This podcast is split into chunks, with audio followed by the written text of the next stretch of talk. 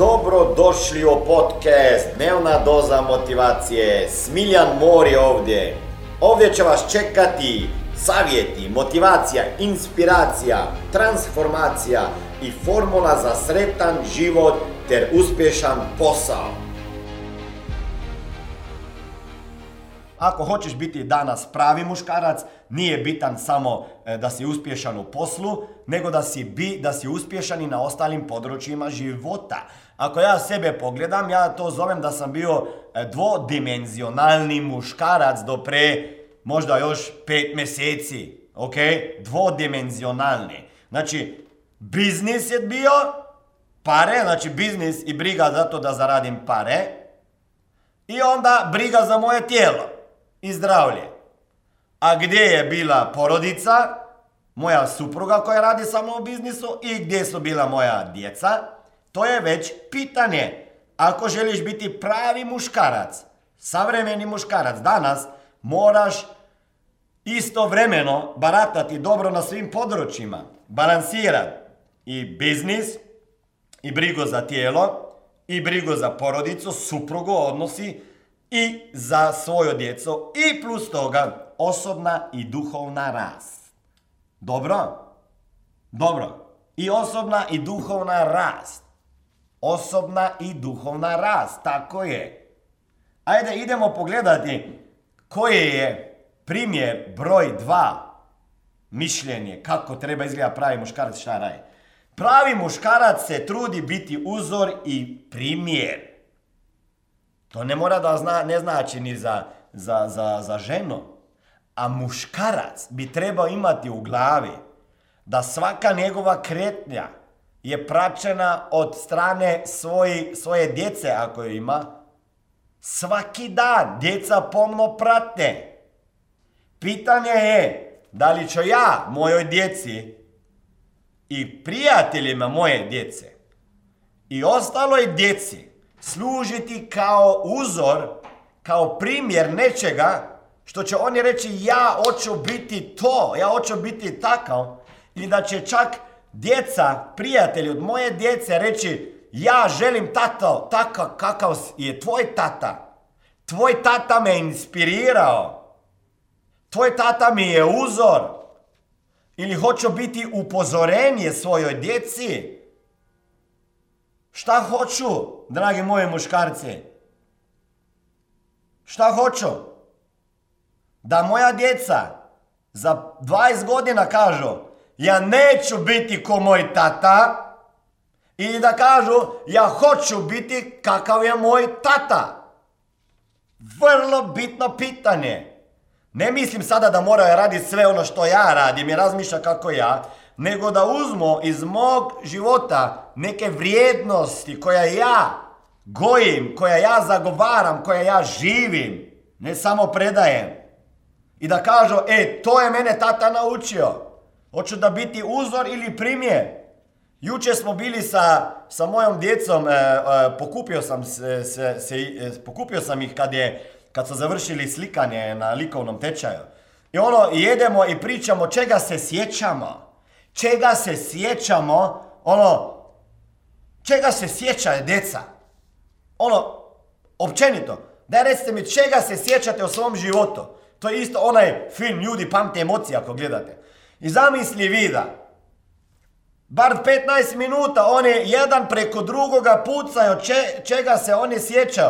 Kaže ja se sjećam kad sam naučio voziti tata sa tobom biciklo tamo na odmoru, Cape Verdima kad smo bili na odmoru. Svima kaže tata ja se sjećam kad sam vozila auto po pustinji i sjedila na tebi na koljenima i držala i volan i vozila. Tata ja se sjećam kako si me naučio pliva dole na Pagu.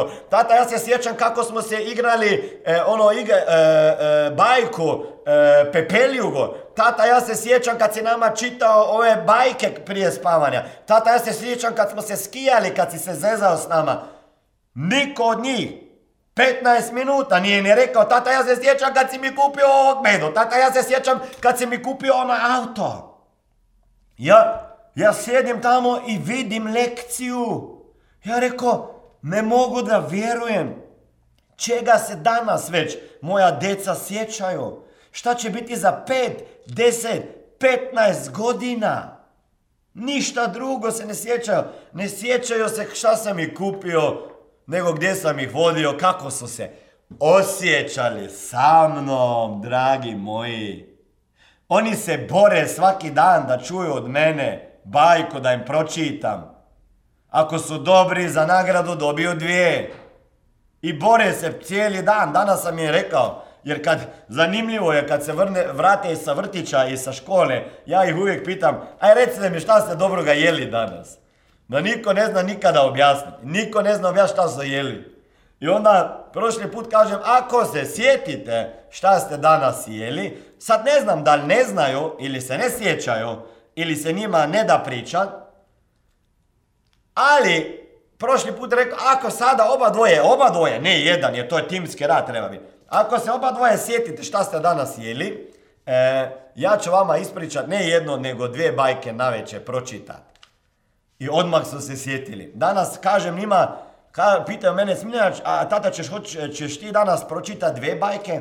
Rekao, znaš šta, ako se sjetite šta ste jeli, onda ću vama pročitati 2. Kaže, sima, čer, ja ću si zapisat šta sam jela. Sin kaže, ja ću zapisat šta sam jeo. Znači, pa zašto njima kažem da moraju znati šta su jeli? Pa da razmišljaju kad jedu, ok? Jer znam da se bi htjeli igrat non stop, ali moraš razmišljati, biti tu i ovdje. Znači, pitanje je, dragi moji, kakav muškarci, da li ste sa svojim životom svojoj djeci za uzor? Ok? Kako jedete i šta jedete? Da li jedete ko svinja ili jedete ono što bi htjeli da vaša djeca jedu? Mi smo pametni i učimo našu djecu šta ne smiju, šta moraju, a sami ništa od ovoga ne radimo. Kako brinete za sebe, za svoje zdravlje, za svoje tijelo, za svoju energiju. Kakav uzor, jeste ležite doma na kauču i zjelate i umoreni ste. Ili radite na sebi, jer djeca vas prate. Kad mene gleda svaki dan radi trebušnjaka, šta vi mislite da je oni počnu raditi? Kad vide mene da radim sklekove, šta vi mislite da oni počnu raditi? Kad idu sa mnom na fitness, šta vi mislite da se događa u njegovoj glavi? Ja to ne radim samo zbog sebe, normalno u prvom redu zbog sebe. Jer hoću imat energije dovoljno, dugo živjeti, vidjet njih kako rastu, a radim i za njih to. Ok? Jer moram biti njima uzor, šta jedete, šta pijete, kako se ponašate. Jeste non stop na telefonu, kao što sam ja nekad bio. Pa kako onda njih učimo, ne smiješ telefona. A ti si non stop na telefonu kad mi kaže čerka, tata, kakav ima smisao da ja i ti zajedno izlazimo sami, a ti si na telefonu dok sam ja s tobom. Onda te to zabode u srce. Kakav sam uzor. I ono, da li slušate kad pričaju? I ono kad mi kaže jučer čerka, tata, jesi bio ovdje dok sam pričala? Ja, rekao, majke. Kažem bio, kaže jesi čuo što sam rekla? Ko čuo? Kaže ponovi.